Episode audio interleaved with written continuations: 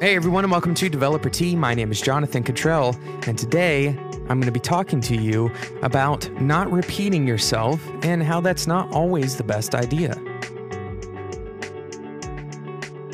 Today's episode is sponsored by Code School. Uh, you can check out Code School at codeschool.com, of course, uh, and I'll be talking a little bit more about them later in the show. But if you want to learn how to code, and especially if you are at the very beginning of your career or you're trying to learn a specific new topic, uh, go and check out codeschool.com. I'll be sharing a few more details uh, about how to get some some incentives, uh, especially for developer Tea listeners. But I want to jump into today's topic. And believe it or not, it is actually kind of an advanced topic. And it's advanced because so many times as young developers, we hear don't repeat yourself. And this is good advice in general because it teaches us uh, to turn things that we do over and over into reusable chunks of code. How many times have you, for example, if you're a Rails developer, created a partial to hold uh, part of your views? And this is not just for Rails developers, there's partials in all kinds of, uh, of frameworks. But uh, sometimes this isn't the best idea. Now, this may send alarms off in your head. You may be thinking uh, that this is somewhat heretical if you if you follow this a fundamental concept if you were taught very strongly to never repeat yourself.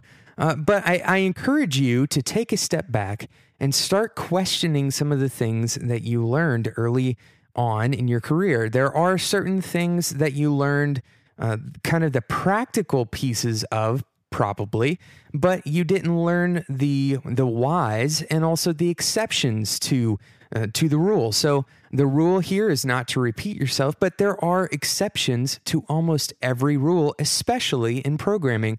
And let's talk about a few of those exceptions for the don't repeat yourself or dry principle.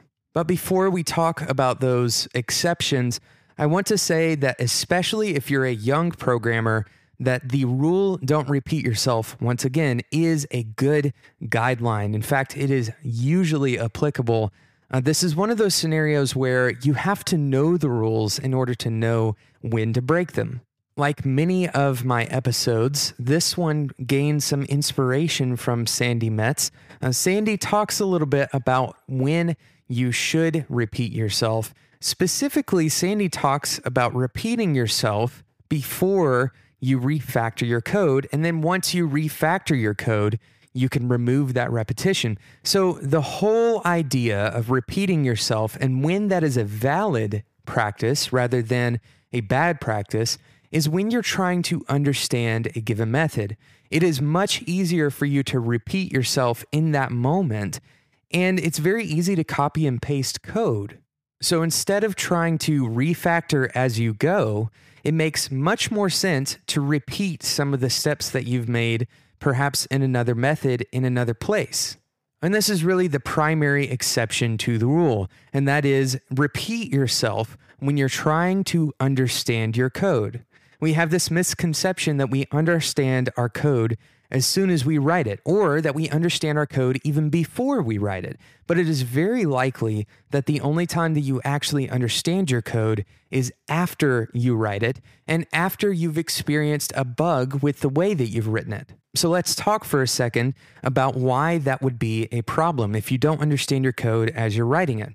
Specifically, if code is run twice, then something is duplicated. Now, I'm not saying the code specifically has to be duplicated, but that the actual actions that are taking place happen twice. So, by trying to refactor your code on the spot, by trying to offset that code into a different location, what you're doing is is creating an abstraction. And abstractions are only well created in the refactoring process.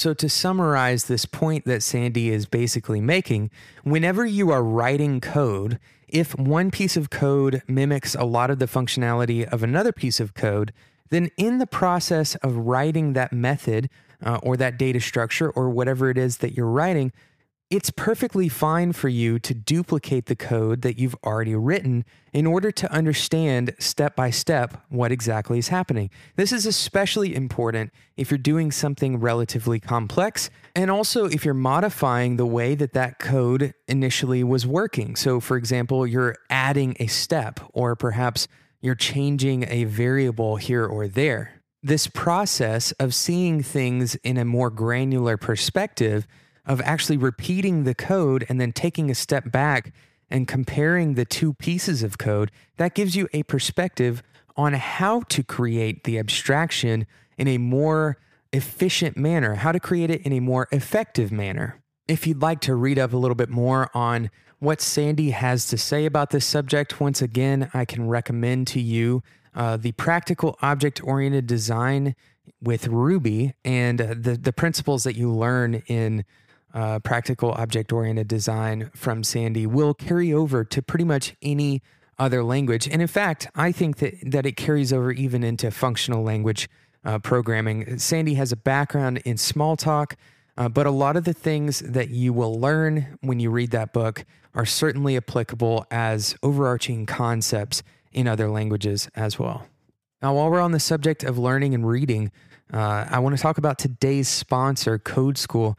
Code School is full of incredible content, uh, not only for young developers or people who are beginners, but also for much more experienced developers. And that's because they have just a super wide variety of content. You can learn things like Ruby, JavaScript, and HTML and CSS. But if you already know most of that stuff, uh, or if you feel like you you know you don't need the beginner courses on that there's also deeper courses in completely different things. For example uh, if you go to their electives path they have a regular expressions course.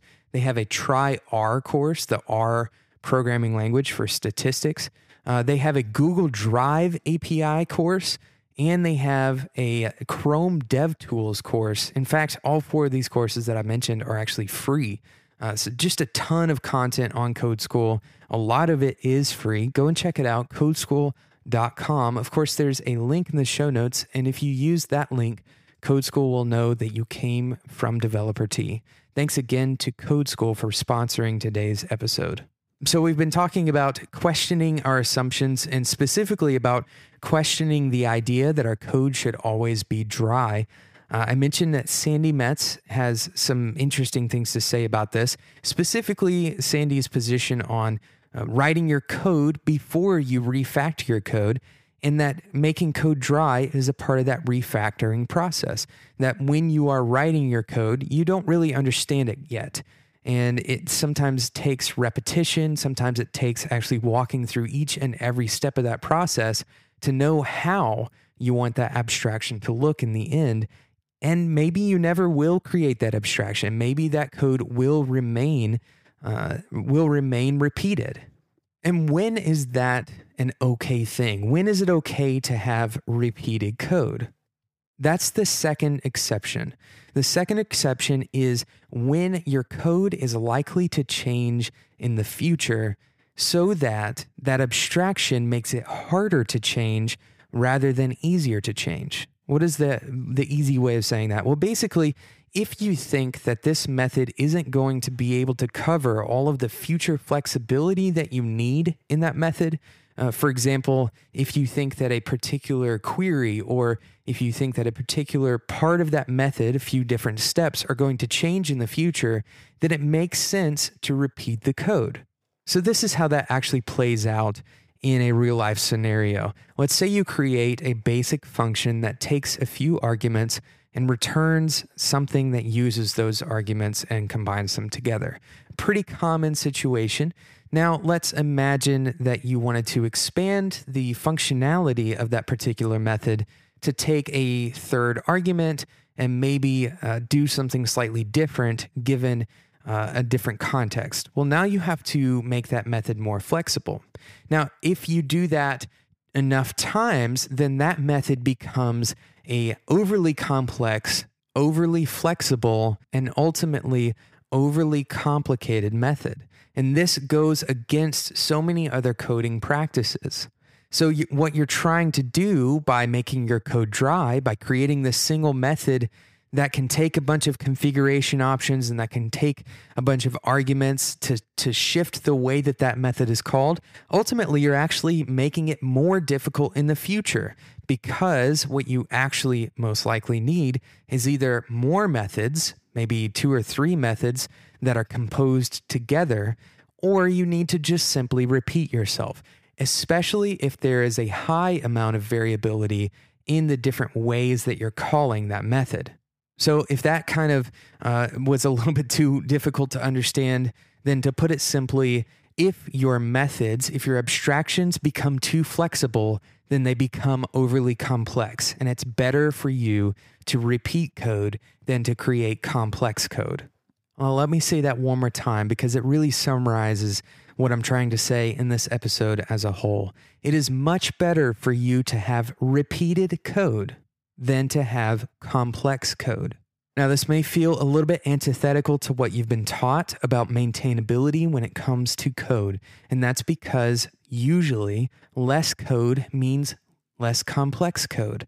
More code typically adds complexity, but when more code, when verbosity of your code makes it easier to read and easier to understand and easier to change, then it is better than less code. It is better than the dry version of that code. Now, the main argument against this is that if you have to change something in more than one place, then that makes it difficult. And that's something that you have to weigh as the developer. Is it easier for me to change this thing in two places than to create an overly flexible, overly powerful method that I can't understand in the future? If that is easier, if it is easier for me to change it in two places, then dry may not be the most helpful principle in that particular scenario. It's crazy to think that some of the things that we've been taught, uh, or perhaps some of the things that we read on a daily basis about programming, some of them may need more context to really make sense each and every day in what we do. But I would like to challenge you to question everything, question everything that you learn, and try to investigate why and where those principles actually apply. Investigate the things that you hear on this podcast and determine how they fit into the work that you are doing each and every day.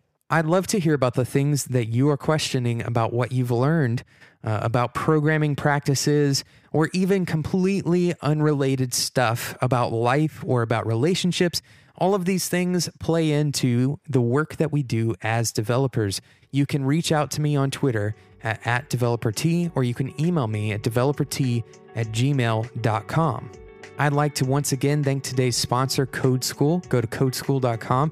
If you are looking to learn how to code or if you're looking to expand your existing knowledge with new electives on things like regular expressions or the Google Drive API or uh, if you want to learn R, go and check it out, codeschool.com. Of course, there is a link in the show notes for that as well. Thank you again for listening to today's episode. Of course, Developer Tea is a part of the Spec Network. That's spec.fm. Go and check it out. There's other shows and interesting resources always being added to spec.fm. Thank you so much for listening to today's episode, and until next time, enjoy your tea.